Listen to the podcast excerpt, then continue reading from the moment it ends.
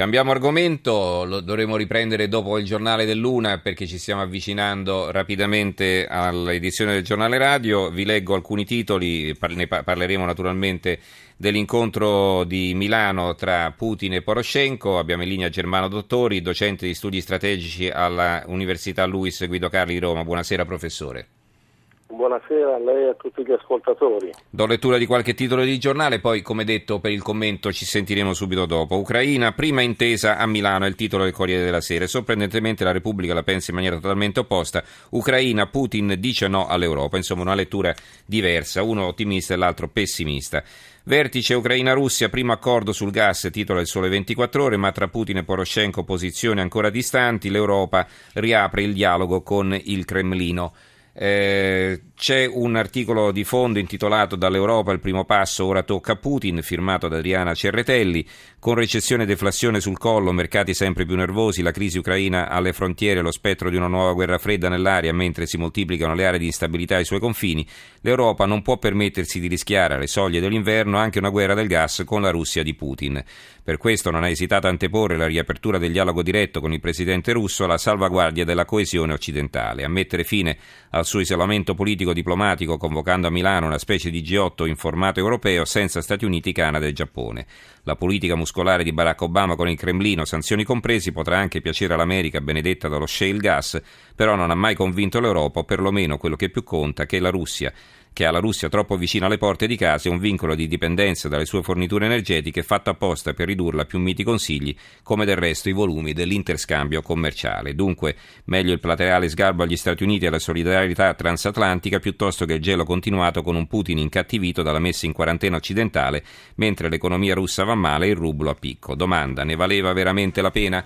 Il ritorno dello zar, il commento del quotidiano nazionale Il giorno la nazione resto del Carlino, scrive Francesco Bigazzi, il gelo tra Russia e Europa è stato rotto, il vertice di Milano ha dimostrato che il presidente russo Putin e quello ucraino Poroshenko si parlano e nello stesso tempo ha confermato che quando non è presente Obama l'atmosfera è più favorevole al confronto nonostante il tono a tratti molto acceso. Anche l'osservatore romano in prima pagina ha un titolo sull'argomento, a Milano per parlare di Ucraina i colloqui a margine del vertice dell'ASEM.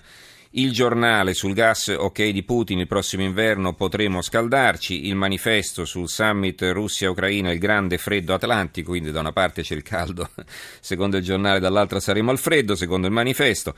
Il messaggero Russia-Ucraina intesa sul gas, Putin avanti così, Merkel frena. Lo studio, l'export italiano in ballo 3 miliardi. Questo è un argomento che anche abbiamo affrontato ieri in chiave economica quando abbiamo parlato del vertice eurasiatico di Milano.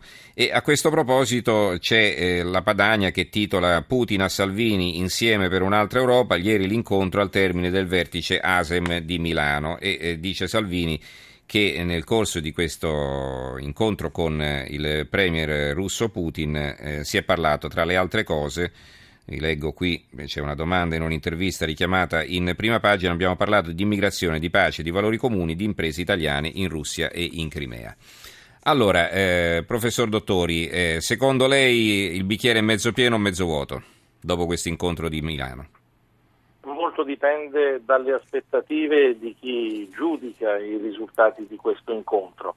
Io ritengo comunque molto interessante che Putin sia venuto in Italia e ritengo che comunque riuscendo a um, finire al centro di una serie molto fitta di contatti bilaterali abbia ottenuto un risultato piuttosto importante perché era stato un po' messo ai margini da um, molti paesi occidentali che contano e invece è riuscito in qualche modo a far sua la scena. Che poi ovviamente la crisi ucraina non sia ancora risolta, questo mi pare ovvio, anche se l'avvicinarsi dell'inverno a mio avviso eh, sta cominciando a dettare a tutte le parti coinvolte un maggiore realismo. È vero tra l'altro che l'Europa rischia di rimanere al freddo, ma se l'Europa rimane al freddo perché la Russia non vende più il suo gas, è anche vero che il bilancio della Federazione russa rischia di subire una gelata altrettanto straordinaria. Mm-hmm. Io credo che ci sia un interesse diffuso a cercare in qualche modo di riprendere il controllo su questa dinamica infernale di avvenimenti che ha dominato l'ultimo anno. È anche vero che la Russia sta attraversando un momento non facile dal punto di vista economico, no? Ma sicuramente non attraversa un periodo facile in dipendenza di molte cose. Quando c'è una guerra che eh, infuria in prossimità dei propri confini, nessun paese normalmente trae giovamento. Se poi a tutto questo si aggiunge un gioco di, di mh, sanzioni e controsanzioni, evidentemente ci sono difficoltà addizionali. Inoltre, in tempi di instabilità e di crisi, eh, non è raro che si verifichino delle fughe di capitali verso paesi giudicati più sicuri e anche eh, dalla Russia si sono registrate delle fughe di capitali che hanno provocato le difficoltà che noi abbiamo tutti visto sui mercati internazionali per il rublo. Ecco, lasciamo da parte per un momento la questione del gas che ci interessa naturalmente da vicino, allarghiamo il discorso invece al quadro geopolitico. Eh, siamo sostanzialmente in una situazione di stallo, l'Ucraina dal canto suo non può certo rinunciare eh, a metà del suo territorio dopo aver già rinunciato alla, Crimea, ormai, la cui secessione ormai è, è data per acquisita, no? anche perché insomma, è, un, è ben difficile che se la vada a riconquistare con le armi, c'è stato un referendum eh, che ha visto una stragrande maggioranza della popolazione, oltre il 97%, votare a favore del distacco. E, e però è certo, come se metà dell'Italia se ne volesse andare e, e se intervenisse uno Stato straniero a dare una mano a chi vuole la secessione, è assolutamente inconcepibile una cosa del genere.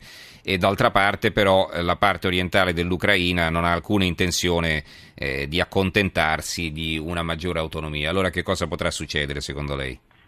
Ma io credo che in realtà la, la situazione sia uh, un attimino più complessa di come è stata descritta, a parte che comunque la zona interessata dagli scontri non corrisponde certamente alla metà del territorio ucraino, ma a una porzione di gran lunga inferiore. Io penso che il problema sia differente e abbia a che fare con la collocazione internazionale dell'Ucraina.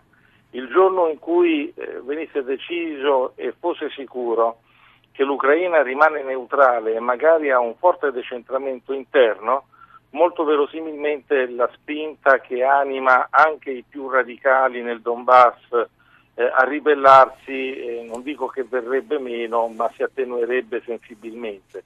E si attenuerebbe sensibilmente anche l'interesse della Federazione russa eh, a sostenere coloro che cercano di distanziarsi maggiormente da Kiev. Io credo che quella sia la posta in palio.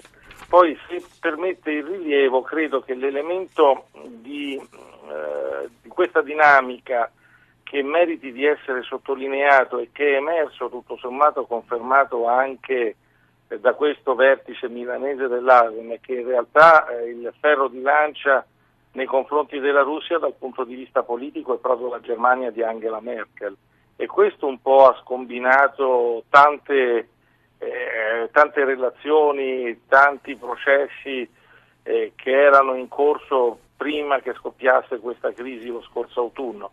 Eh, si era tutti certi fino a qualche anno fa che la Germania sarebbe stata la locomotiva di un processo, non dico di integrazione politica, ma di convergenza forte eh, anche dal punto di vista economico e in tutta mm. una serie di dossier con la Russia. Adesso invece c'è una spaccatura eh, piuttosto netta che pone dei problemi secondo me di tipo, di tipo nuovo, non è che si può più inquadrare questa crisi nel vecchio paradigma della, della dialettica est-ovest, qua c'è almeno una partita a tre, una partita che coinvolge i russi ma anche gli americani e i tedeschi su posizioni non necessariamente coincidenti. Ci scrive Paolo Davarese, sembra che almeno per quest'inverno l'Ucraina non rimarrà al freddo anche se non ha pagato il gas a Putin. Una domanda per capire, l'Ucraina è in fallimento, chi deve aiutarla? L'Europa che in parte dipende anche lei dal gas russo? Proviamo a rispondere rapidamente, professore. Poi c'è un'altra osservazione di Luigi, l'intransigenza tedesca dopo i danni alla ripresa europea rischia di, far passare, di farci passare un inverno freddo, anzi freddissimo. Prego. Ma è evidente che il debito dell'Ucraina qualcuno lo deve saldare, altrimenti ci saranno seri problemi per i russi a far passare la parte del gas che attraversa il territorio ucraino diretta all'Europa ed è possibile che effettivamente questo sia un costo che in parte viene scaricato sui paesi dell'Unione Europea. Comunque è tutto da vedere e occorrerà anche cercare di capire in che modo si assestano gli equilibri interni all'Ucraina che mi sembra siano tutt'altro che solidi. Grazie allora al professor Germano Dottori, docente di studi strategici all'Università Luis di Roma. Buonasera professore, buonanotte. Eh, buonanotte a tutti, arrivederci.